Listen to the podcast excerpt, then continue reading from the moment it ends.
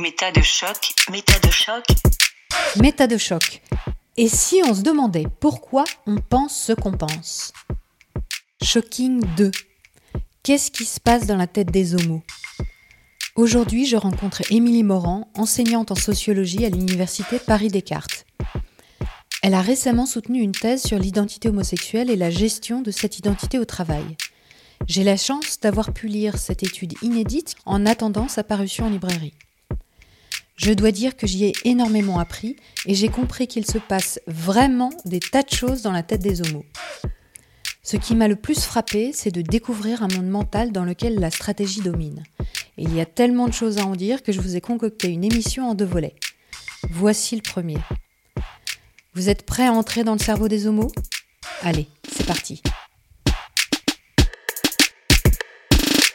Bonjour Émilie. Bonjour Elisabeth. Avant d'entrer dans le vif du sujet, j'aimerais un peu te situer en tant que chercheuse. Euh, tu n'as pas toujours été intéressée par la question homosexuelle dans ton travail. Est-ce que tu peux nous dire rapidement ce que tu as fait avant? J'étais surtout spécialisée sur les questions de genre, mais plutôt dans la vie privée.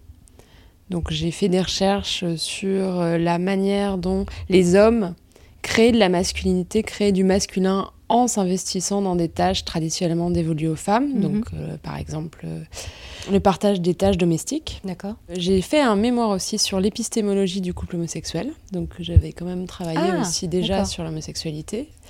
Et ensuite, dans mon milieu professionnel, puisque j'ai commencé par travailler en cabinet d'études, j'ai fait pas mal de- d'enquêtes sur l'identité professionnelle, la culture, euh, la culture métier, etc. Tu as fait aussi un, un mémoire sur, euh, si j'ai bien compris, un mémoire sur le célibat des hommes trentenaires. Tout à fait. Et alors, pourquoi tu as choisi ce nouveau sujet, justement, sur euh, l'identité homosexuelle euh, dans la sphère sociale? Parce que c'était un sujet qui n'avait, ça n'avait jamais été traité. Et puis je suis tombée sur un article du Monde qui parlait de, du, du coût qu'avait le fait d'être lesbienne ou d'être gay dans le monde du travail. Mhm. On y apprenait que finalement les gays étaient moins bien payés, moins bien perçus que les hommes hétérosexuels et que les femmes, il y avait peu de différence chez les lesbiennes par rapport aux femmes hétérosexuelles. Et donc j'ai trouvé que c'était une question intéressante puisque le genre avait autant de conséquences sur la carrière, la rémunération dans la sphère professionnelle. Je me suis dit mais peut-être qu'aussi l'homosexualité a des conséquences. Mhm, mhm. Est-ce qu'il y a un autre, une autre raison pour laquelle tu t'es intéressée à, à ce sujet?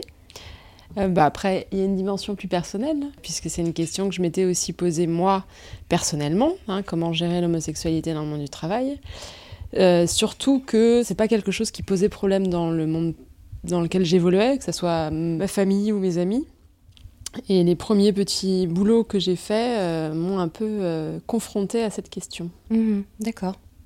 Donc finalement, tu, tu as aussi étudié pour toi-même, quelque part, ça t'a servi sans doute Bah, c'est peut-être cette expérience-là qui m'a assuré qu'il y avait des choses à en dire aussi. Ouais. Et pourquoi, d'après toi, aujourd'hui, ça, ça a un intérêt d'étudier cette question? Tu dis qu'il n'y a pas vraiment eu de travail de réaliser sur cette question. Ça, c'est une première chose. Mm. Euh, mais, euh, bon, quel est, quel est l'intérêt d'étudier euh, l'identité homosexuelle dans le travail? On a quand même assisté à des évolutions importantes ces dernières années sur la Mhm. visibilité, Mhm. notamment la visibilité du couple, puisque on a, il y a eu le Pax en 99 et la loi sur le mariage en 2013. Et finalement, ça a amené à s'intéresser plutôt toujours à, euh, à des questions qui restaient dans la sphère familiale ou la sphère privée. Et euh, évidemment, euh, c'est aussi une identité qu'on porte avec soi dans le monde professionnel. Et, et ça m'intéressait de voir justement quelles étaient les, les conséquences et comment est-ce qu'on se positionnait dans le monde du travail quand on était Mhm. homo? Oui, et puis il y a peu de plaintes euh, pour discrimination euh, au motif de l'orientation sexuelle. Donc finalement, il y a une certaine invisibilité aussi de cette question. Ouais, je pense qu'il y a une invisibilité qui vient à la fois euh, bah, des gays et lesbiennes qui, pour beaucoup, quand même, choisissent d'être plutôt discrets dans le monde du travail et du coup ne visibilisent pas du tout Mhm. les situations d'homophobie auxquelles ils peuvent assister ou dont éventuellement ils peuvent faire l'objet. Et puis il y a aussi euh, le fait que c'est une question qui paraît quand même pas très légitime. Oui, j'allais le dire. Finalement, c'est quoi le rapport entre l'homosexualité et le travail? Enfin, c'est quand même la vie privée et puis la vie, une vie sociale, euh, professionnelle. Bon, c'est. Oui, alors ça, c'est une- c'est une, c'est effectivement une réaction à laquelle j'ai été beaucoup confrontée.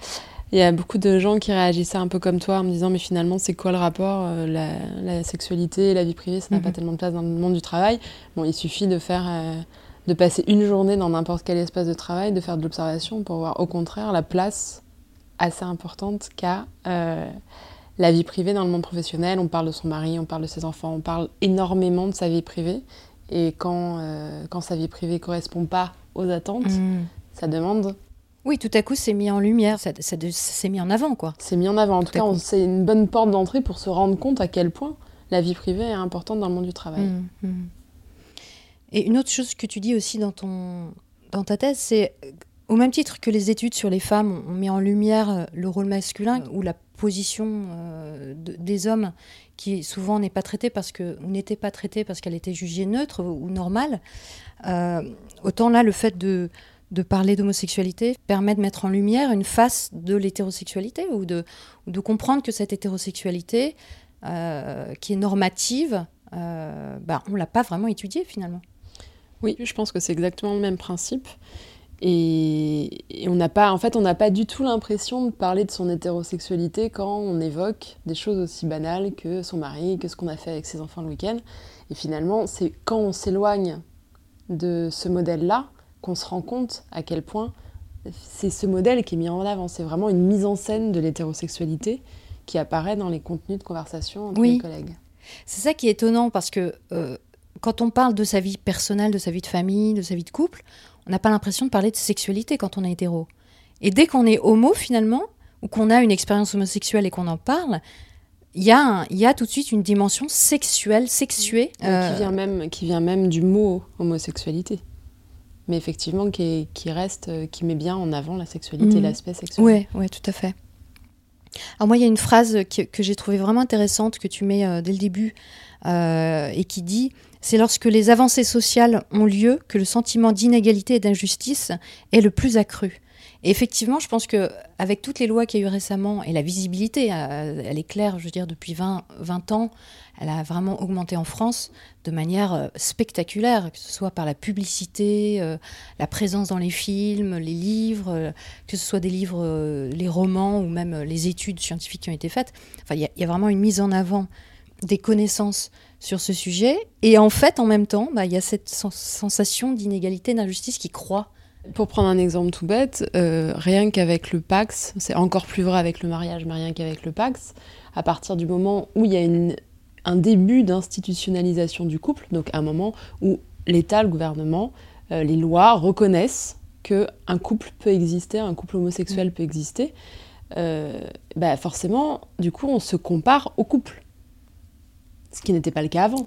Et quand on commence à se comparer au couple, normé, au, couple qu'on connaît, et à partir de là, on mesure les écarts de traitement mmh. entre, euh, entre les droits qu'on a en tant que couple paxé, euh, rien que est-ce qu'on a le droit un jour pour se, pour se paxer, est-ce qu'on a le droit euh, de prendre des congés quand le conjoint ou quand les enfants, enfin voilà, ces questions-là, forcément, on les compare aux mmh. droits qui sont alloués au, couple standard, au couple hétérosexuel. Voilà. Et en fait, du coup, c'est ça, moi, qui m'intéresse beaucoup dans ton travail, c'est qu'on touche à la question de l'identité, mm. de la manière dont on se voit, dont on se pense, et ensuite comment on va la projeter dans la vie, en fait, euh, auprès des autres. Euh, donc il y, a vraiment une part pour moi qui est vraiment extrêmement métacognitive dans tout ça, parce que je me suis rendu compte en lisant à quel point, finalement, en tant qu'homosexuel, on, a une vraie réflexion euh, qui nous est imposée par les situations sur, sur son identité, sur ce qu'on veut en dire, ce qu'on veut montrer, etc. C'est très très riche. Alors, ça, c'est possible parce que toi, tu as une démarche de sociologie de l'individu. Est-ce que tu peux nous expliquer ça? Parce qu'en fait, souvent, moi, en tout cas, l'image que j'avais de la sociologie, c'était qu'on étudiait les grands groupes. Toi, ta démarche, elle est très particulière et c'est ça qui permet justement d'aller dans le côté individuel et identitaire. En fait, c'est une sociologie qui va s'intéresser à la subjectivité de l'individu, c'est-à-dire à la manière dont lui-même considère que certaines euh, dimensions identitaires sont importantes pour lui, le définissent vraiment, mhm. et d'autres dimensions sont présentes, bien sûr, mais, euh, mais, mais ne le caractérisent pas, le singularisent pas par rapport aux autres. Par exemple, un individu va être à la fois euh, mère, va être, je sais pas, je dis n'importe quoi, secrétaire, va être fille d'eux, femme d'eux, Et toutes Mhm. ces identités-là ne sont pas forcément des dimensions qui vont être toutes prises de la même façon. Certaines femmes vont se considérer comme plus femmes que d'autres. Oui. Certaines femmes vont se définir plus comme mères que comme euh, euh, que par leur statut professionnel, etc. Donc c'est essayer de s'intéresser à la hiérarchie que les individus vont faire entre leurs différentes dimensions identitaires. Et par rapport à l'idée qu'on se fait de la sociologie, c'est quand même assez particulier. C'est particulier, mais c'est dû aussi à notre époque contemporaine et à la place qu'a l'individu dans notre époque euh, contemporaine. Le fait qu'on doit se singulariser, qu'on doit devenir nous-mêmes, qu'on doit soi-même se définir, tout ça donne une place à cette sociologie, D'accord. à la réflexivité de trop- l'individu sur lui-même, Hmm, Qui pouvait pas trop exister avant, finalement, c'est ça que tu veux dire? Qui existait moins, qui avait moins d'im- moins d'importance, moins d'intérêt, euh, moins de place, oui, Mhm. lorsque l'individu était défini par des identités plus statutaires, mais se posait pas la question de donc par ses liens, ses liens de filiation, par euh, par des étiquettes en fait. Mhm, mhm. Dans ta thèse, ta démarche, c'est de comparer, de partir de l'identité dans la sphère privée pour ensuite essayer de voir euh, comment cette identité se manifeste euh, dans la sphère professionnelle. C'est ça que je trouve vraiment très intéressant. Et ce qui est super, c'est que tu as énormément recours à tout un tas de références sur le sujet de, de l'identité homosexuelle. Et bon, moi, je dois dire que pour moi, ça a été une mine d'or parce que je m'étais moi-même posé euh, tout un tas de questions euh, il y a une vingtaine d'années.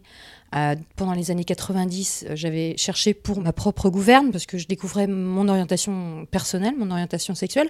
Et donc, j'avais fait des recherches à l'époque. Mais je dois dire qu'à l'époque, il y avait très, très, très peu d'éléments. Très, très peu de livres, euh, d'études. Et alors, bon, j'avais trouvé un bouquin sur euh, le lesbianisme, mais qui était intéressant, mais qui montrait quand même qu'il y avait une stigmatisation énorme, qu'il y avait peu d'études. Il y avait un autre bouquin dont je me souviens qui était des philosophes et des peut-être des sociologues, Mhm. des historiens qui parlaient. Et alors là, c'était, on parlait de perversion, euh, le pour ou le contre. C'était ça le débat à l'époque. C'est est-ce qu'on peut être pour ou contre les homos? C'était pas banaliser ou de, de- de- voilà de comprendre le- la situation. Et puis un peu plus tard, par contre, vers la fin des années 90, il y avait un livre qui était beaucoup plus sympathique euh, pour moi quand je l'avais lu, c'était qui s'appelait le, Le Rose et le Noir, et qui était une, une revue un peu historique de l'homosexualité depuis euh, mai 68. Là déjà, on commence à s'approcher de ce qu'on peut voir aujourd'hui. Mais moi, ce que je trouve super là dans, dans le travail que tu as fait, c'est justement de répertorier et de compiler tout- toutes ces connaissances. On apprend énormément de choses sur tout ça. Et puis alors, tu utilises une méthode euh, qualitative. Tu interviews des gens. Tu vas interviewer une cinquantaine de personnes. C'est Mm. extrêmement riche avec des profils très très différents et, et avec une approche extrêmement humaine. Naël, 41 ans, médecin. Je suis arrivé en France quand j'avais 15 ans avec mes parents. Ils sont repartis quand j'avais 17 ans. Donc je suis resté seul en France à partir de l'âge de 17 ans. Et j'ai continué avec les filles en fait. Alors que j'avais qu'une envie, c'était de passer. Et c'était pas du tout. C'était ni refoulé ni pas ressenti. C'était tout à fait ressenti. Mais pour moi, c'était. Non, non, non, tant que je l'ai pas fait, tant que je n'y ai pas goûté, j'y arrive avec les filles. Donc je continue avec les filles. Et du coup, j'ai pas essayé de l'autre côté, et voilà. J'ai eu ma première expérience avec un garçon à l'âge de 23 ans. Une chose qui est très importante et que tu, que tu présentes euh, dès le départ, c'est euh, la manière dont l'individu se construit, euh, dont il va construire son identité. Et tu parles de deux choses qui sont la socialisation primaire et la socialisation secondaire. D'abord, qu'est-ce que c'est? Et puis, pourquoi est-ce que c'est si important de poser ce cadre pour ce qui concerne les personnes qui se revendiquent homosexuelles? La prime socialisation, c'est-à-dire la socialisation qui apparaît dès le plus jeune âge, bon, la plupart du temps, c'est plutôt les parents. Mhm. C'est la première rencontre en fait de l'enfant avec un monde, euh, un monde, le monde qui l'entoure. Et donc il y a une, une intériorisation à ce moment-là qui est très forte. Le monde des parents devient vite le monde. Oui. Et ensuite, ce qu'on appelle la socialisation secondaire, c'est l'entrée de ce qui était un enfant, donc qui est aujourd'hui plutôt un adolescent ou un jeune Mhm. adulte, Mhm. dans un monde un peu plus large. Euh, le fait de- d'avoir un... Alors ça peut être, ça peut être une part de l'école ou les études, ou ça peut être, euh, ça peut être le premier travail qu'on occupe, et qui va élargir un peu le monde de la socialisation primaire. Étant donné qu'on est dans une, dans une société qui est euh, principalement hétéronormée, où les codes, la culture euh, hétérosexuelle est dominante Mhm. et omniprésente, il n'y a pas beaucoup de cadres euh, de socialisation pour les jeunes homosexuels. Donc premier- le premier aspect, c'est qu'est-ce que vont en dire les parents? Oui. Hein, comment est-ce Donc que les ça, c'est la euh, socialisation primaire. Voilà, qu'est-ce que les parents euh, inculquent comme représentation de l'homosexualité? Mhm. Ou non-représentation. ou non représentation, absence de représentation. Mhm. Et puis ensuite, il y a aussi comment est-ce que euh, bah, le monde qui s'élargit, quelle place fait le monde qui s'élargit à, l'homosexualité, Mhm, que ça mhm. soit à l'école, que ça soit à l'université pour ceux qui continuent leurs études ou dans le cadre professionnel. Et donc je trouvais intéressant de mobiliser ces deux, ces deux aspects-là pour, euh, pour comprendre comment on se formait l'identité homosexuelle, qui est toujours une identité qui se construit contre la culture dominante hétérosexuelle. Mhm, mhm, mhm. Et, en fait, cette identité, euh, elle se forge donc plutôt au départ, euh, j'imagine, dans, dans la socialisation primaire. Enfin, l'identité qu'on se fait de soi, elle se fait surtout dans l'enfance, euh, par rapport à ce que nous disent nos parents. Alors, tous les entretiens que j'ai eus, les- toutes les personnes que j'ai rencontrées m'ont pas toutes dit qu'elles s'étaient rendues compte qu'elles étaient homosexuelles aussitôt. Oui. Euh, beaucoup se sont rendus compte de leur homosexualité ou sont devenus, parce que c'est pas. on va- Mhm. bon, voilà, je, je ne dis pas qu'il y a une identité au départ et qu'elle Mhm, se révèle. mhm. Euh, mais pour autant, même sans avoir conscience de ce qu'elles sont ou ce qu'elles vont devenir, euh, elles peuvent avoir quand même intériorisé ce que les parents disaient. C'est-à-dire que beaucoup pouvaient avoir intériorisé une certaine forme d'homophobie avant même de prendre conscience qu'ils étaient concernés par l'homosexualité. Et ça, ça a forcément un impact sur, euh, sur le moment de la découverte et, les valeurs euh, positives ou négatives qu'on va attribuer à ce moment de la découverte. Mhm. Quand on sort de cette socialisation euh, primaire, qu'est-ce qui se passe pour l'homosexuel finalement? Qu'est-ce qui va quand il entre dans son dans la socialisation secondaire ou qu'il est dedans, donc à l'âge adulte, et qu'il découvre son homosexualité, son identité finalement, il, la valide, il il l'intériorise complètement tout seul ou comment ça se passe? Bah, à partir du moment où le jeune gay ou la jeune lesbienne va commencer à se poser des questions sur son orientation sexuelle, il est assez important d'avoir des référents, d'arriver à trouver, euh, alors soit des personnes qui vont accompagner ce, ce changement, parce que mine de rien c'est quand même un changement identitaire, euh, soit euh, ça peut être aussi des ressources qu'on va trouver dans des livres, des romans, Mm. toutes les ressources culturelles, des films, mais il faut des supports qui permettent de vivre cette nouvelle identité, de la comprendre et de la vivre.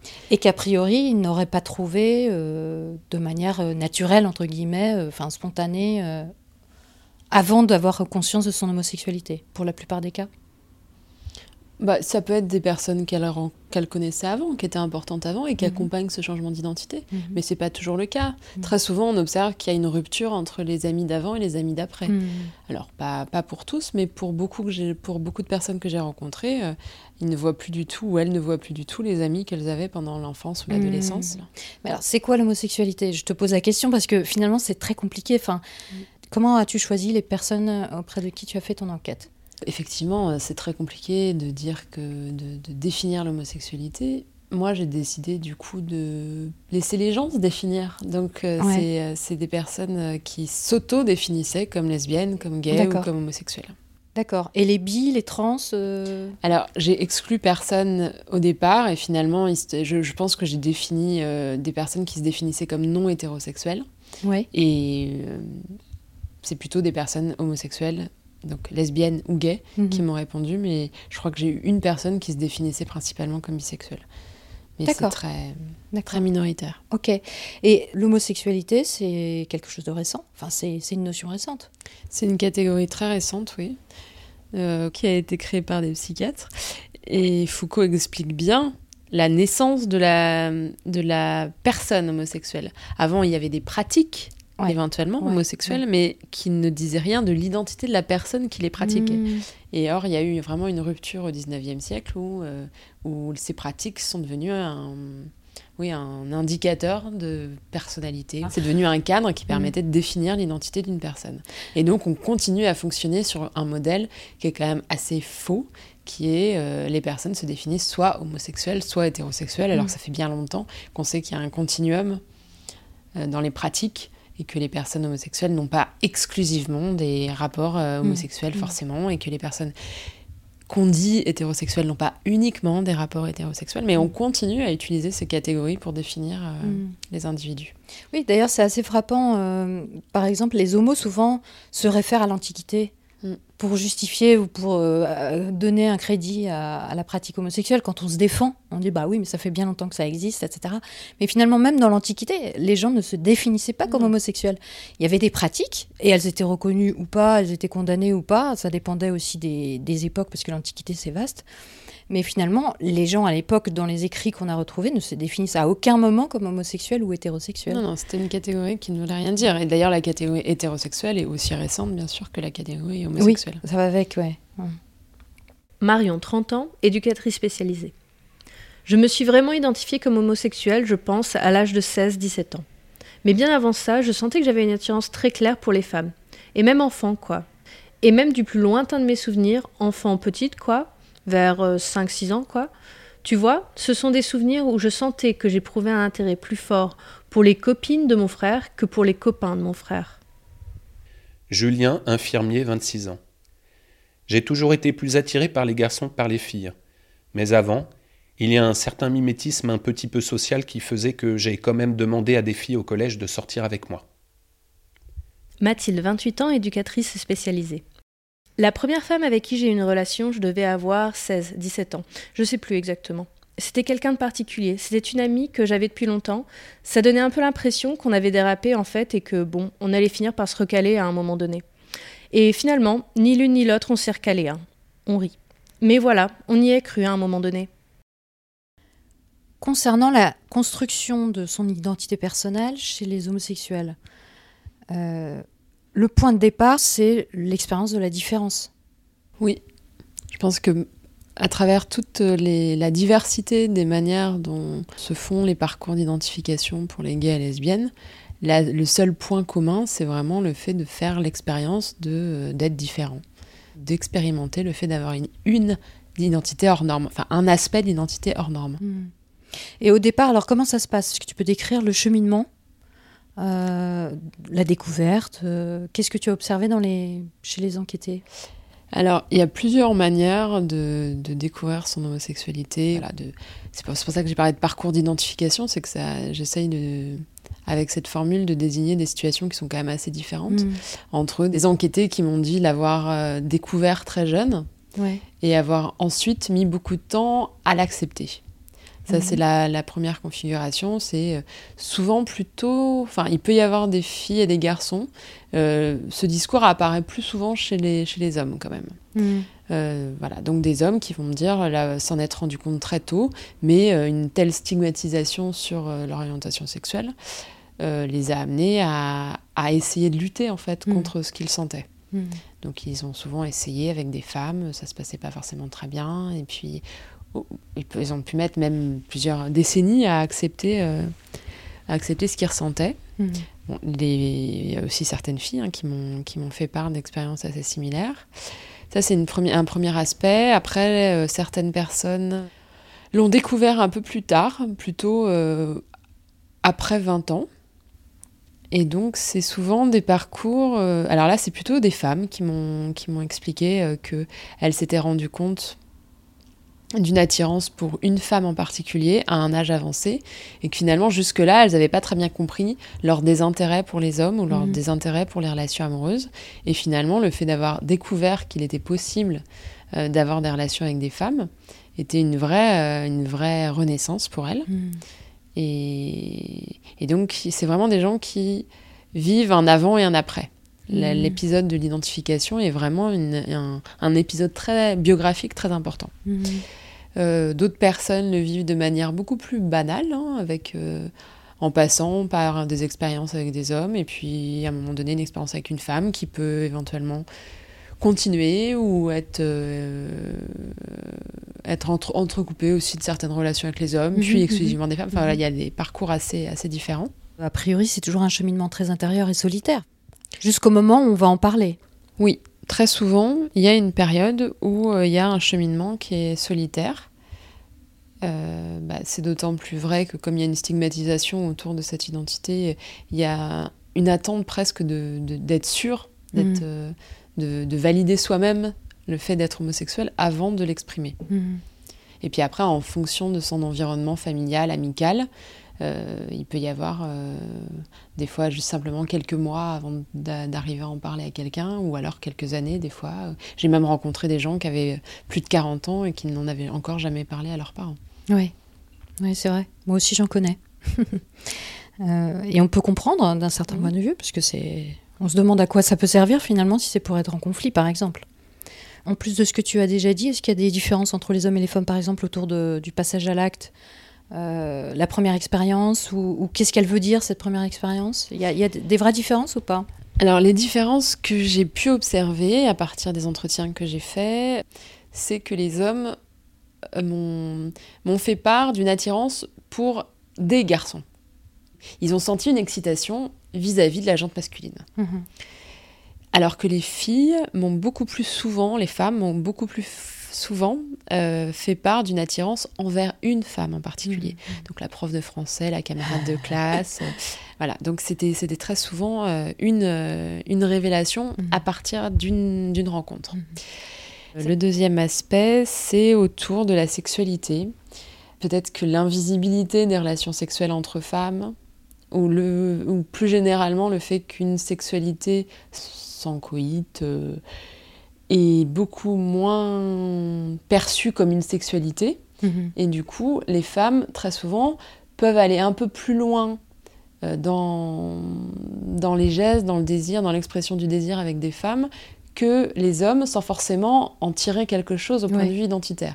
Donc concrètement, ça veut dire quoi? Ça veut dire que j'ai rencontré des femmes qui ont eu des expériences sexuelles avec des femmes, mais finalement qui ont pu même multiplier quelques expériences avec ces, avec ces femmes ou différentes femmes avant de se dire mais c'est ça que je veux et c'est ça qui est, c'est ça mon modèle, c'est ça mon désir, c'est ça voilà ça veut dire quelque chose de ce que je suis. Elle l'identifiait pas comme... Elle, euh... elle met plus de temps à l'identifier comme un signe, euh, une révélation d'homosexualité. Hmm.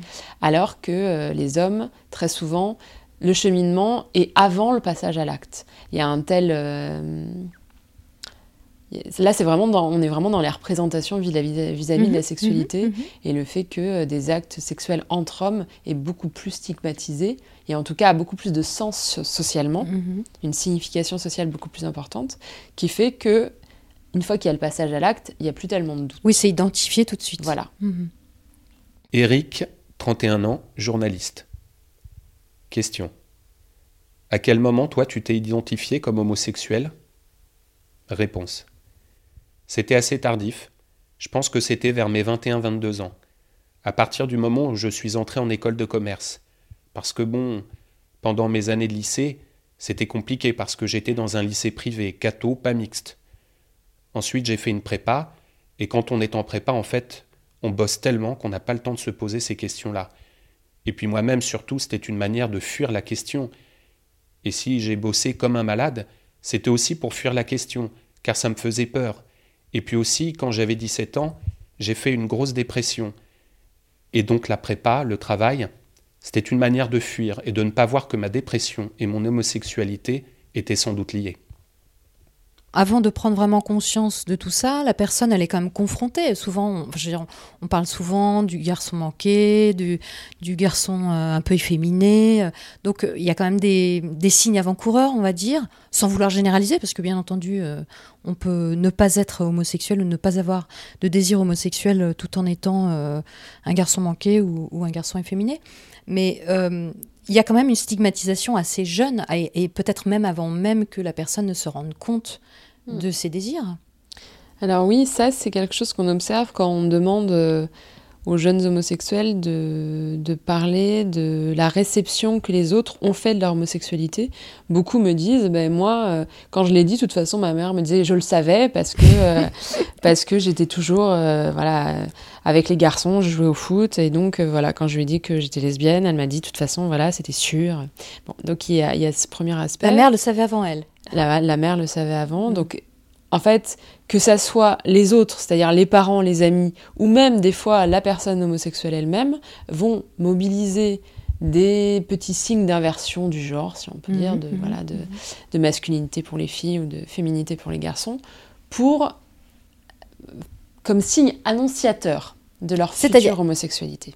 C'est-à-dire qu'une fois qu'ils savent. Ils s'y réfèrent a posteriori. C'est ça que tu veux dire. Donc c'est une réinterprétation. Donc en fait, voilà, ça une fait écriture de son histoire personnelle. Mm. qui mène au fait de dire voilà, j'étais mm. déjà Je pouvais déjà, euh, j'avais déjà des signes avant-coureurs d'homosexualité puisque j'étais plutôt féminin alors que je suis un garçon ou plutôt masculine alors que j'étais une fille.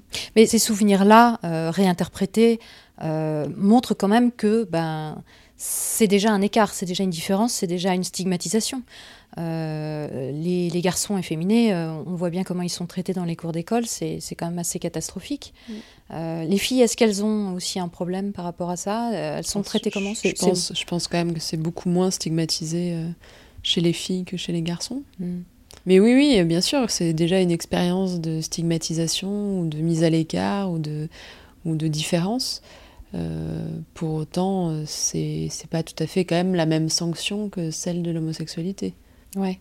Ce que, ce que j'ai lu aussi dans ce que tu écrivais, c'est et, et, c'est tout à fait euh, emblématique, je trouve, du malaise que les, hommes homosexuels peuvent avoir, c'est à quel point l'homosexualité masculine est vue comme euh, sous le prisme d'une hypertrophie de la dimension sexuelle. Euh, et ça, j'imagine que quand l'adolescent se rend compte de, de, son attirance sexuelle, finalement, pour un autre garçon, par exemple, ou pour les garçons en général, il doit freiner des cas de fer juste parce que l'image qu'on peut avoir des homos, c'est euh, euh, des personnes qui vont coucher à droite à gauche, euh, qui, qui n'ont que ça à l'esprit. Il y, y, a un problème d'identification peut-être. Est-ce qu'il ne va pas refuser tout simplement cette image parce que ça correspond pas à ce qu'il ressent? Oui, oui, donc effectivement, j'ai certains, certains enquêtés qui m'ont fait part d'un vrai décalage entre eux, ce qu'ils sentaient, ce qu'ils ressentaient, ce qu'ils voulaient vivre, euh, et, la signification sociale qui était assignée à l'homosexualité mm. masculine. Donc certains m'ont dit, mais moi en fait je voulais, je, je, voulais une vie de couple, je voulais être amoureux d'un garçon, je voulais vivre avec ce garçon, et puis on me renvoyait que euh, la sexualité dans les backrooms. Euh, mm. Euh, multipartenaires, etc. Mm, mm. Donc oui, oui, bien sûr. Du coup, y a, ça fait partie, ça participe du trouble aussi identitaire. C'est est-ce que, est-ce que je, est-ce que c'est bien ça que je veux? Est-ce que finalement c'est bien de l'homosexualité? Oui, c'est ça. On renvoie une image qui est tellement. Est-ce que je suis vraiment homosexuelle vu que moi c'est pas ça que je. Il n'y a pas de normalité finalement, dans tout ça, dans, dans, dans l'image que, qui est reflétée euh, la plupart du temps sur l'homosexualité. Donc quand on se sent soit normal, enfin on se sent euh, pas déviant finalement, c'est ça l'idée, bah, on, a du mal à s'identifier à tout ça. quoi. Et c'est pour ça que les, que les biens culturels mhm. sont aussi importants. Oui, c'est vrai que la référence au film, au roman, euh, Exactement. Ouais, permet de se structurer. Être, euh, être, une ressource importante. Mhm. Mais une fois qu'on a, oui, qu'on a, qu'on a compris qu'on était homo, bien souvent, la première chose qu'on va faire, c'est justement le dire à ses parents. Tu disais tout à l'heure, il y en a qui le disent pas, mais c'est le premier truc qu'on fait, non? Alors non, le premier truc qu'on fait, non, certains, euh, certains l'ont pas fait ou l'ont fait après les amis. Donc c'est pas forcément ah oui, c'est euh, vrai. la première chose. Ça va dépendre aussi de l'âge auquel on s'identifie. Mais bien sûr, ça fait partie quand même des, un peu des passages obligés ou des épreuves assez communes, oui. Oui, c'est vrai que c'est une mm. épreuve. enfin, pour moi, ça l'a été, hein, c'est clair. Justine, 41 ans, enseignante-chercheur. Et mon père, il a rien dit. Il a dit Oh, bah très bien. Et ma mère, j'ai cru qu'elle allait faire une attaque cardiaque. Bernard, 75 ans, psychanalyste. Je ne pouvais pas parler. Je suis né dans une famille ouvrière avec un père homophobe qui allait casser la figure au PD, comme il disait. Voilà. Et j'étais terrorisé par mon père. Léa, 35 ans, gardienne de la paix. J'ai fait une soirée, j'ai organisé une soirée chez moi où j'ai présenté Céline officiellement auprès de mes amis et de mes connaissances. Donc voilà, il y en a qui l'ont pris mal, qui n'ont pas compris. Alors avec eux, j'ai perdu le contact, on m'a jamais rappelé. Rire. Quelles sont les grandes réactions en fait que tu as, pu observer chez les gens une fois qu'ils avaient compris qu'ils étaient homo? Il y a on va dire, un parcours assez classique, euh, des jeunes qui se découvrent plutôt à l'adolescence et qui en parlent assez rapidement à leurs parents. Bon, il y a toujours une petite crise ou un mm. petit moment avant que ça puisse euh, être possible. Donc euh, voilà, beaucoup me racontent que les premières fois avec leurs parents, les parents ont pleuré, ont fait des crises, elles sont parties chez leurs copines ou chez leurs copains. Bon. Donc il y, a ce premier aspect, et puis finalement les choses sont rentrées plus ou moins dans l'ordre. Mhm. Euh, il y a d'autres personnes qui, qui, se sont dit homosexuelles plus tard et qui ont vraiment euh, opéré une rupture avec leur milieu d'origine. Parce que, euh, parce que soit ils considéraient que leur milieu d'origine ne pouvait pas comprendre, ne pouvait pas accepter. Et donc euh, la rupture était une manière de dire, ben voilà, moi je veux vivre ma nouvelle vie et, j'ai besoin pour ça de, cette rupture. D'autres, euh, parce que, ayant dit leur homosexualité, ont vraiment subi un rejet, qui a amené à cette rupture. Mhm. j'ai aussi des enquêtés qui ont eu des parcours beaucoup plus tragiques, avec des passages à l'acte, donc avec des tentatives de suicide. Mhm parce que, euh, bah parce que quand personne n'est là pour accompagner cette nouvelle identité, que ce soit des amis ou que ce soit justement des références culturelles qui peuvent aider, et que les parents sont vraiment, euh, sont vraiment très éloignés de la possibilité d'accompagner cette Voire en conflit. En conflit. Il y, a, quand même des parents qui refusent de voir leurs enfants. Tout à euh, fait. Il y, a, il y a certaines personnes qui ne voient pas d'autres possibilités que d'en finir. Mmh puisque, euh, puisque ce qu'ils sont n'a pas, pas d'environnement pour exister. Hmm. Vincent, 41 ans, infirmier. À l'époque, j'étais dans un milieu où l'homophobie était latente, tacite, donc il fallait surtout pas en parler. Donc en premier temps, on n'accepte pas. En second lieu, on se dit si vraiment c'est ça, mais c'est pas possible, alors qu'est-ce qu'on fait? Il rit. Enfin, je rigole, ça me fait rire maintenant, mais on décide de se foutre en l'air. Il rit. Donc voilà, j'ai pris des cachetons. J'avais 19 ans, j'ai pris. J'ai quand même essayé de prendre un maximum de choses parce que je voulais être sûr que ça marche, quoi. Enfin, c'est pour dire le malaise quand même. Hein. Il y avait vraiment une envie de ne plus être là. Aïcha, 40 ans, gradée dans la police. Elle me gonflait depuis 1998. Ma mère, elle bossait, elle a élevé ses gamins toute seule, mais bon, à l'époque, dire que je suis lesbienne, c'est juste pas possible, quoi. Et en plus, je suis la dernière. Je suis d'origine algérienne, mes parents sont d'origine algérienne, ma mère est tolérante pour un mariage mixte, mais pas homo. Et donc, elle me gonfle parce que tous ceux qui sont autour de moi, de mon âge, cousins, cousines, amis, se marient évidemment, sauf moi. Donc, elle me gonfle tellement que je me marie. Je prends un mec au hasard et je lui ai dit on va se marier. De toute façon, je me suis pas trompée en le choisissant, il était gay. Et est-ce que tu as pu observer des différences euh, en fonction des classes sociales euh, Ou est-ce que dans, dans, les références euh, d'études antérieures que tu as pu lire, il y, a des choses là-dessus? Non, là-dessus, moi, en tout cas, ce que j'ai observé, c'est qu'il y avait pas, il y avait peu de différences. le rejet, il est partout, hein, il est à tous les niveaux de la société. L'acceptation peut l'être aussi, donc non, j'ai pas. Donc il n'y a pas de classe qui serait plus tolérante, plus compréhensive ou. A priori, on n'a pas d'éléments pour, pour faire une distinction entre les classes sociales sur cet mm. aspect-là, non? D'ailleurs, il y a une question que je t'ai pas posée, mais il y a combien d'homosexuels? C'est quoi la, le pourcentage des homosexuels dans la société? Ça, évidemment, on a, on a quand même aucune idée, étant donné que c'est pas une c'est pas c'est pas catégorisable, enfin c'est pas quantifiable, puisqu'on n'a pas le droit de poser la question euh, dans des ah, enquêtes euh, de, de, type euh, INSEE ou recensement. Donc on essaye de quantifier pour se faire une idée à partir de, de d'indicateurs qui sont quand même très assez biaisés, qui sont intéressants, bah, assez biaisés. Par exemple, on va servir des grandes enquêtes sur les ménages et on va considérer que les personnes qui vivent avec une personne du même sexe euh, sont homosexuelles au-delà d'un certain âge pour mhm. enlever les gens qui sont en colocation mhm. et euh, en dessous d'un certain âge pour euh, les, les, personnes qui peuvent vivre avec leur mère, mhm. etc. Donc c'est intéressant, mais c'est quand même. C'est une approche euh, pas, très, pas très fiable. Voilà, c'est ce qu'on peut avoir pour l'instant, mais c'est pas très fiable. Stéphanie, 38 ans, enseignante-chercheur. Je suis dans plusieurs réseaux qui ont des intersections parfois dans le vide ou parfois qui sont séparés. Il se trouve que là, c'était des gens dans un lieu qui en ont parlé à d'autres parce qu'ils voulaient nous faire un cadeau de naissance. Et dans ces autres gens, il y a l'ancien directeur du labo ici qui en a parlé à tout le monde. Et donc, si tu veux, qui m'a outé par défaut, d'une certaine façon, sans que je veuille euh, forcément le faire. Il y a des gens au labo avec qui je n'ai aucune affinité. Et je n'ai pas envie qu'ils le sachent parce que j'estime que ma vie privée, ce serait celle-là ou une autre, ça ne les regarde pas. Et du coup, je me suis retrouvée outée malgré moi. Isidore, éducateur spécialisé, 47 ans. Quand j'ai affaire à des gens dont je ne sais pas trop ce qu'ils en pensent ou quoi que ce soit, je vais plus les mettre dans l'ambiguïté, et entre guillemets, me foutre un peu de leur tronche que de leur dire ou de ne pas leur dire. Et au final, je leur dis, hein, finalement, parce qu'au final, ça m'amuse plus qu'autre chose. Si c'est quelqu'un de conservateur ou de complètement intolérant, bon bah faut lui mettre les points sur les i aussi. Faut lui faire comprendre que ça existe, qu'on est là et qu'il faut faire avec. Hélène, 41 ans, formatrice sportive. C'était pendant une soirée, après un événement sportif, il y a eu un pot entre intervenants. On était en train de boire du champagne avec ma supérieure hiérarchique et elle me demande Et toi, Hélène, tu as quelqu'un? Tu as des enfants? Donc je lui réponds Oui, je vis avec une femme. Et là, elle reste bloquée deux secondes, puis rien.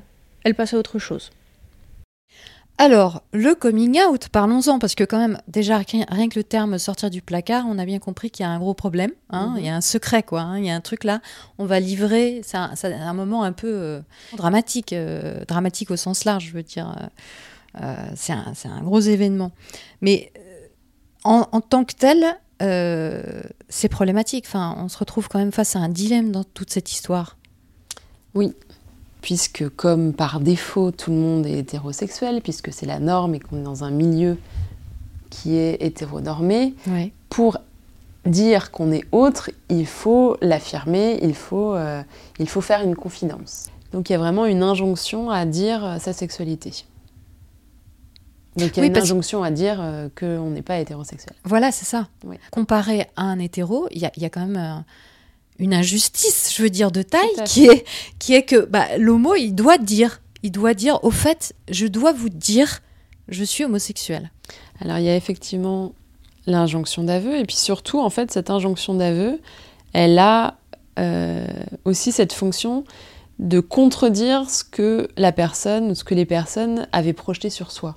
Et donc c'est un double mouvement. C'est pas uniquement l'obligation d'avouer, c'est aussi le fait de dire, avant tout aveu, il y a je ne suis pas la personne que vous Oui. imaginiez. Mhm. Et donc il y a ce double mouvement qui pose particulièrement problème. À la fois, c'est valorisé, quelque part aujourd'hui en tout cas, euh, de dévoiler, de dire que oui, on est homo, c'est plutôt, je veux dire, quelqu'un qui le ferait pas, on se dirait, ah, mais pourquoi il assume pas, etc. Mais en même temps, euh, moi, je remarque, et euh, a priori, c'est aussi la conclusion de ton étude euh, dans ce, à ce sujet, c'est que faut quand même rester discret. faut pas non plus le crier sur tous les toits, en parler tout le temps. Voilà. Donc, il, y a, il y a effectivement une tension entre le fait. Alors, il y a une injonction à la visibilité qui remplace euh, l'injonction à l'invisibilité d'il y a quelques décennies. Si, c'était, si là, on était vraiment. D'ailleurs, c'est assez présent dans les discours des enquêtés les plus anciens. Mhm. Ils avaient vraiment fait l'expérience de cette différence. C'est-à-dire, ils ont. Quand ils ont commencé euh, leur vie professionnelle, Ouais. l'injonction à l'invisibilité était évidente. Oui, ils se oui. posaient même pas la question Oui, de euh, visibiliser ou pas. Et à la limite, c'était même presque pareil pour leurs parents. Mm. Il n'était pas question de le dire. Mhm. Il fallait arriver à trouver un moyen de vivre cette identité, mais de manière secrète et discrète, et pour pas en avoir des coups sociaux. Euh, alors que là, on est quand même passé dans une situation où il est, euh, il est admis, il est même valorisé de faire ce travail d'aveu. Donc, Mhm. il est valorisé même, on le voit dans les journaux, euh, tel chanteur, tel, euh, tel Ouais. comédien, tel sportif Mhm. a fait son coming out et c'est vu, interprété comme un geste courageux Et qui finalement est courageux parce qu'il embrasse la cause homosexuelle. Oui, il aide les autres euh, homosexuels anonymes. euh, Exactement, ouais. c'est euh, profiter du crédit Mhm. qu'on peut avoir euh, en tant que grand sportif ou grand comédien pour visibiliser voilà, la- les homosexuels de manière plus générale. Mais cette injonction à la visibilité, elle est aussi encadrée. Parce que finalement, oui, il faut dire, mais il faut le dire dans une certaine mesure. C'est d'ailleurs quelque chose qu'on retrouve dans la Gay Pride. C'est bien de faire la Gay Pride, Mm. mais il faut pas non plus abuser sur les, les, les paillettes et, les, et donc tout acte un peu trop visible. Ouais. Donc il- voilà, il, il faut le dire, mais de manière quand même euh, discrète et, et modérée. Mhm, mhm. Et donc c'est c'est vraiment des tensions dans lesquelles se retrouvent euh, les, les gays et lesbiennes et qui, qui sont insupportables. Oui, en fait, sont- On a l'impression de perturber l'or- l'ordre social, en fait, c'est ça. Mhm. euh, il faut, ok, il faut dire, bon, voilà, euh, mais en même temps, bon, euh, la norme, c'est pas nous, quoi. Voilà. Et il faut, il faut prendre en charge ce que ça provoque comme, comme surprise ou comme, Mm. euh, ou comme gêne chez les, autres, Mm. chez les autres. Donc il faut vraiment gérer cet écart à la norme et c'est à nous de le faire. Et la- l'annonce, en fait, elle se fait comment en général Il y a des circonstances particulières ou des, des raisons qui, qui poussent à, annoncer ça publiquement? Alors, euh, vis-à-vis des parents, c'est quand même très souvent quand il y a une, une, rencontre amoureuse. Donc pour les jeunes, il faut finalement qu'il y ait eu un, une confirmation. Mmh. Euh, très souvent, le fait d'avoir une première relation, c'est une objectivation de ce que je suis. Donc jusqu'ici, je pensais avoir des désirs pour, mmh. mais tant qu'il n'y a pas eu confirmation, tant qu'il n'y a pas eu un acte qui rendait ça mmh. possible, qui rendait ça euh, euh, réel, il n'y a pas vraiment nécessité à le dire. À partir de là, le fait en plus d'avoir des sentiments ou de vivre quelque chose de fort peut pousser au, à la, au coming out. Oui, puis ça donne aussi une, une bonne image finalement. On oui. est en couple. Euh... Et ça donne aussi l'image de, de, oui, d'une de, d'une certaine, un certain effet de normalisateur. Mmh, mmh. Parce que les parents peuvent avoir l'idée, justement, le, ce stéréotype que les homos, c'est des gens instables. Euh, encore très sexualisés, encore une fois, euh, très très mmh.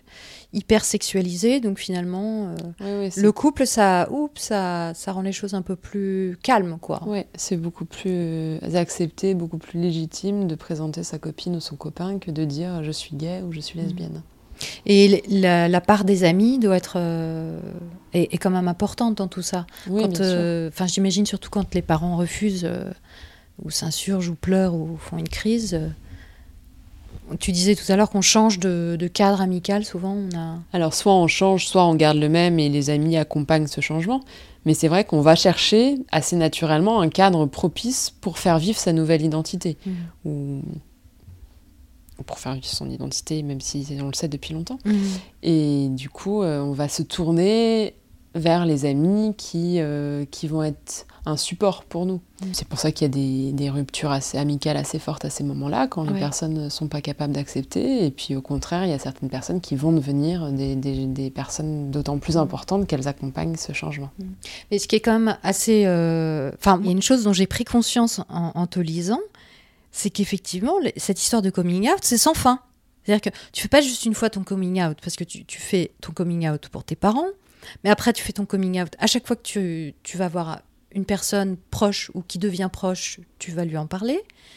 Euh, et puis même si ça se trouve, tu vas aller en parler à ton voisin, ta voisine, à ton commerçant, et tu passes ton temps, pour une raison ou pour une autre, à te retrouver dans une situation de coming out. Après, tu, tu le fais ou tu le fais pas, mais y a, en fait, le coming out, c'est un processus sans fin. Oui, tout à fait. Euh, je veux dire, on a beaucoup de mérite quand même.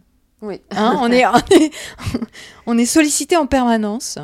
C'est, euh, ça ne s'arrête pas du jour au lendemain. Sauf, tu donnes un exemple qui est super intéressant, c'est euh, l'exemple de la, de la célébrité, justement.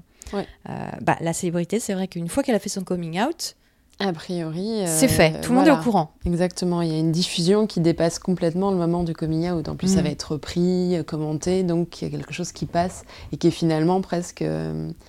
Enfin, certains m'ont dit qu'ils aimeraient bénéficier de cette diffusion sans leur concours euh, euh, systématique à dire, euh, à, à faire eux-mêmes l'effort du coming out. Mm. Des fois, je me souviens notamment d'un d'un enquêté qui me disait mais qu'il aimerait que dans son club de sport, ouais. on en parle avant lui pour qu'il ait plus à avoir à gérer cette cette question. Mais bien sûr, on le dit, on le dit très régulièrement, on le dit à tout le monde. Tu disais tout à l'heure un truc intéressant. Tu disais quand une personne est proche, on va lui dire, mais on n'a pas besoin de la personne qui est proche. On attend sa copine dans un restaurant, le, le serveur vient pour dire, vous attendez votre ami ou vous attendez votre conjoint. Mm.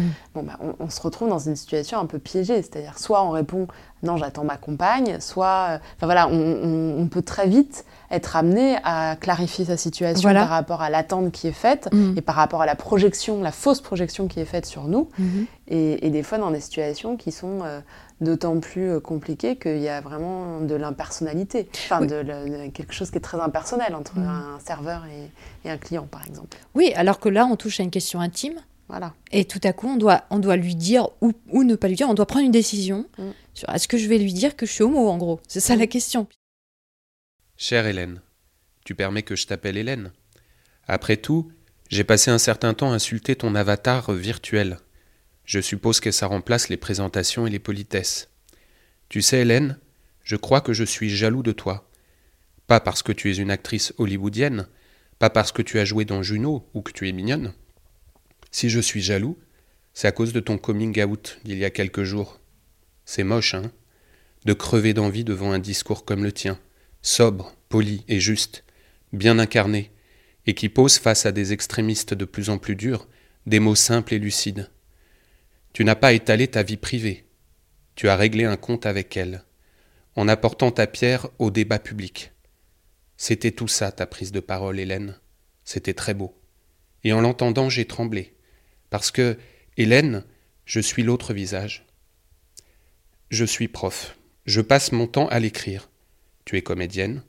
Ça peut être ta place de dévoiler certains aspects de ta vie privée, que ce soit par volonté de faire avancer une cause, ou tout simplement parce qu'il y a peu de tes gestes qui ne soient pas volés au coin d'une photo. Ça n'est pas mon rôle de dévoiler des aspects de mon existence dans mon taf, évidemment. Et surtout pas à des mômes de 14 ans. Alors pourquoi je chouine? Tu as parlé de mentir par omission. Tu as dit que tu étais fatigué de le faire. Tu as mis le doigt dessus.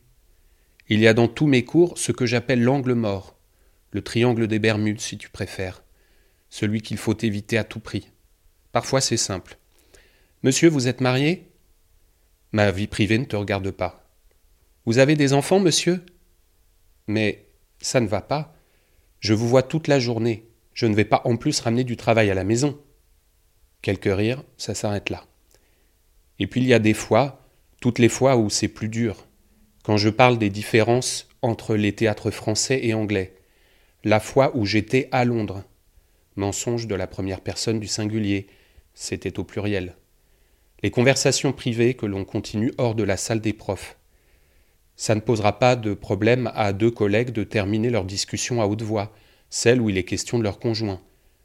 Moi, je me tairai. Et puis, honte de la honte. Ces deux garçons qui chuchotent à l'oreille depuis dix minutes le cours est commencé. Bon, les amoureux, c'est terminé, les mots doux? Hurlement de rire. Le prof, il vous a traité de pédé. Je m'étais juré que je vivrais comme je l'entends, Hélène. Que l'homosexualité était une donnée, et que je ne lui accorderais pas plus d'importance qu'à la couleur de mes yeux. Et pourtant, en cours, je danse autour, pointe, entre chats. Surtout, esquivons quand la question s'approche.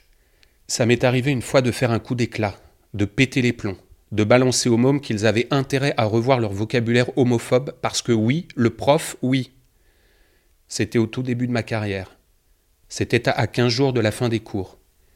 Les 15 jours où de toute façon, on pourrait se pointer à dos d'éléphant albinos que ça ne changerait rien. Mais depuis mon arrivée au collège C, non bien sûr. Je suis l'autre visage, Hélène. Celui du quotidien, celui qui n'a pas forcément envie que ça se sache, pour éviter les rires bêtes dans les couloirs, les réactions éventuelles de parents, principe de précaution, on ne sait jamais, pour éviter les cinq heures par semaine d'interrogation muette d'élèves. Des élèves avec qui c'est déjà difficile au quotidien, qui mènent une vie infernale à tant de collègues femmes. Sexe féminin, c'est déjà un sous-genre, alors PD, n'en parlons pas. Et c'est pas juste la petite terreur des couloirs, hein. La blondinette abonnée au 18 sur 20 et le beau gosse aussi fort en maths qu'en EPS tordent eux aussi la bouche quand on évoque, pendant 14 secondes et demie, les aventures communes de Rimbaud et Verlaine. Alors j'esquive. Et à chaque fois, je pense qu'inconsciemment, je donne raison à tout ce que j'aborde. Que ça ne doit pas se savoir, que ça doit rester caché. Les chiards verront les gays, certes, dans les films, dans des émissions de télévision, lors de ton discours, Hélène, mais pas au quotidien. L'homosexualité reste au pire une maladie, au mieux une jolie abstraction dont on ne doit pas se moquer. Mais pour ceux qui, au creux de leur ventre, savent, oui, Hélène, dès la cinquième, la quatrième, tu es au courant, pour ceux qui épient du coin de l'œil, on ne peut pas offrir un visage quotidien apaisé. On n'est pas toujours en 2014, tu sais, il y a des poches temporelles de 1950. Cette génération-là aussi devra se construire avec cette crainte cheville au corps, ce démon qui se marre devant nos petits exorcismes. Peut-être as-tu réussi à le faire reculer en crachant derrière ta tribune pendant que ta main battait la mesure. Moi, je n'en suis pas capable. Ce n'est pas un problème insoluble, je pense. Peut-être qu'un jour j'aurai les mots, la force et le calme pour entrer dans le triangle des Bermudes, sans craindre, justement, que la tempête ne se lève. Peut-être que j'aurai assez de charisme et de bienveillance pour pouvoir, une fois dans l'année au détour d'une conversation, évoquer ma vie privée. Pas par militantisme, pas même pour faire réfléchir deux mômes au vocabulaire blessant qu'ils emploient. Non. Juste pour illustrer un exemple. Ça durera dix secondes et on poursuivra. Parce que bon, il y a plus important, genre les propositions subordonnées. Et alors certains mômes verront leur insulte se décomposer devant tant de banalités, alors d'autres auront un peu moins mal à l'intime. Tu crois que ça pourrait être un vœu? Genre comme dans les contes? Bonne route, Hélène, au-delà de l'angle mort. Face à ces situations de potentiel coming out, euh, c'est quoi la, la réaction en général des homos? Qu'est-ce qu'ils choisissent de dire ou de pas dire? Alors là encore, il y a évidemment des différences. Certains vont essayer de convaincre leur interlocuteur. Mhm. Donc ils vont avoir presque une attitude un peu pédagogique, Ouais. à leur expliquer pourquoi, comment, qui ils sont, que ça change rien. Donc ils cherchent vraiment l'acceptation de leur Mhm. homosexualité. Mhm. Euh, D'autres vont... Les... les jeunes, surtout les plus jeunes que j'ai rencontrés, vont plutôt informer, Ouais. mais sans attente de retour. C'est-à-dire, voilà, je suis comme ça, il n'y a pas tellement de- d'attente vis-à-vis... de- Il n'y a, pas d'attente de validation, en fait, c'est ju- juste un- une information. Mhm. Certains vont plutôt se camoufler, Mhm. euh, donc euh, vont pas vont pas parler ouvertement de leur homosexualité. Euh, et puis il y, y a quand même des situations euh, de de comment dire où les parents et, et les homosexuels savent mais n'en parlent pas. Donc des situations de silence hein, Mhm. plus ou moins imposées par les parents où euh, tout le monde sait mais en fait on n'en parle pas pour ne pas provoquer de Oui, gêne. Ou même les amis. pas- Enfin, il y a aussi des, gens amis, oui. d'entourage. On sait que voilà, faut Ouais. pas en parler. Exactement. ouais. Donc, on évite le sujet, quoi. Voilà. Dans ton étude, tu détermines quatre grandes postures euh, que tu as, euh, tu as modélisées en fait, à la Mhm. manière dont les gens se positionnent euh, vis-à-vis de leur homosexualité. Est-ce que tu peux nous en parler donc de ces quatre postures? Alors oui, alors ces quatre postures qui sont en fait quatre manières euh, d'incarner euh, à la fois pour soi et pour les autres une dimension homosexuelle. Euh, donc c'est des postures qui sont construites à travers à la fois la manière dont la personne se vit, vit son homosexualité, Mhm. et, la, et la façon dont elle va la vivre vis-à-vis des autres. Donc c'est- interne et euh, avec euh, Mhm. voilà, cette, cette dimension. Ça, ça va euh, déterminer la manière dont elle interagit avec les autres. Voilà. Alors j'ai identifié quatre postures. La première c'est la posture euh, Renaissance. Alors Renaissance c'est justement des personnes qui se sont qui ont eu un parcours d'identification assez tardif par rapport aux autres et donc qui se découvrent euh, ou qui deviennent euh, homosexuels vers l'âge de 22-24 ans. Et donc, euh, pour eux, c'est, ça marque vraiment le début d'une nouvelle vie, d'une nouvelle acceptation de ce qu'ils sont Mhm. et une nouvelle projection. Voilà. Donc c'est une, Euh, c'est une libération. C'est tout à coup de- voilà, c'est vécu comme une libération. Et d'ailleurs, cette, cette sensation de libération, elle se retrouve dans la manière dont ils vont le gérer vis-à-vis de leur environnement, puisque euh, ça, cette, as- enfin, oui, cette sensation de libération prend le pas sur euh, l'éventuel malaise qu'il Mhm. y a à dire son homosexualité. Donc c'est des gens qui vont en parler à leurs parents et si les parents ne comprennent pas, il y aura rupture avec les parents. Euh, c'est des personnes qui vont euh, essayer d'en parler à leurs amis et donc il y aura la même attitude. Si Mhm. des amis n'acceptent pas ou ne suivent pas, euh, il y aura une rupture avec ces- ce réseau amical. Donc c'est vraiment le... ça prend le pas sur le reste. Mhm. Donc, la deuxième posture, c'est la posture clandestine. C'est des personnes qui ont euh, souvent eu une certaine expérience de d'homophobie dans leur famille Mhm. ou de non-acceptation de l'homosexualité et qui vont vivre cette identité euh, un peu en parallèle d'une autre vie sociale dans laquelle ça n'apparaît pas. Donc c'est pour ça que j'ai appelé ça clandestine, c'est-à-dire qu'ils ne, ils ne cherchent pas en fait à, à être acceptés, Mhm. ils le vivent de manière séparée. Mhm. Et ils ont donc, de toute façon, ils sont stigmatisés par euh, une image négative. Ils ont très souvent intériorisé, au moins en partie, une certaine, euh, ouais, une certaine stigmatisation, image négative de Mhm. l'homosexualité. La troisième posture, c'est celle que j'ai appelée graduelle. Alors là, on est plutôt dans un, dans un modèle où le gay ou la lesbienne a découvert, je sais pas, à la fin de l'adolescence, vers 16-17 ans, son homosexualité, et puis de manière euh, graduelle, justement, Mhm. progressive, ils vont, ou elles vont, en parler aux personnes qui sont importantes pour elles. Puis à chaque fois, fort de cette première expérience, Mhm. ça, ça, c'est comme une ressource pour euh, le parler, en parler à d'autres personnes. D'accord. Donc c'est un coming out qui va commencer par euh, la mère, et puis euh, au bout d'un moment ça va bien se passer avec la mère, ça sera, ça sera ensuite dit au père, euh, aux frères, aux sœurs, aux amis, etc. et à l'ensemble de la famille. Donc ça se construit petit Ça à petit, petit de à manière plutôt positive. Voilà. Mm. Et puis la der- le dernier parcours, c'est la dernière posture, c'est la posture assurée. Donc là, c'est plutôt des personnes euh, pour qui il n'y a pas du tout eu d'expérience euh, d'homophobie, qui sont plutôt dans un environnement ou qui ont plutôt grandi, évolué dans un environnement qui était plutôt assez, euh, assez ouvert à cette forme de sexualité. Mhm. Et euh, pour qui euh, finalement c'est assez banal. C'est c'est celles, ceux pour qui cette identité est vécue de, de la manière la plus banale qui soit.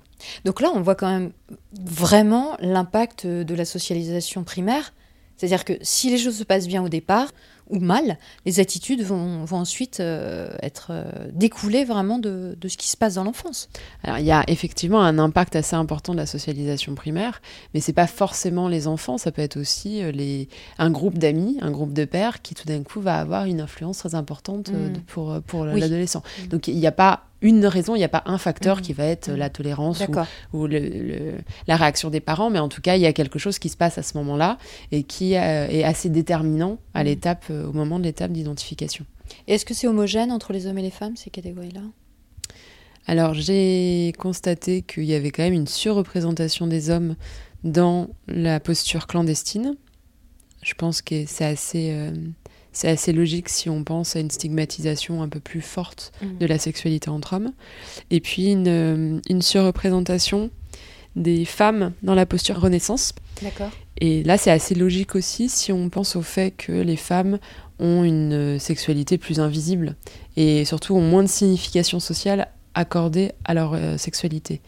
Donc finalement, euh, le fait de ne pas être attiré ou de ne pas être bien dans les relations hétérosexuelles n'a pas été un signe d'une homosexualité euh, pour elles. Mhm, mhm. Elles ont mis un moment à découvrir que c'était parce Mm. que finalement elles étaient attirées par des femmes et pas par des hommes. Donc il y a une sorte de révélation à un moment Voilà, donné. et- Exactement. D'accord.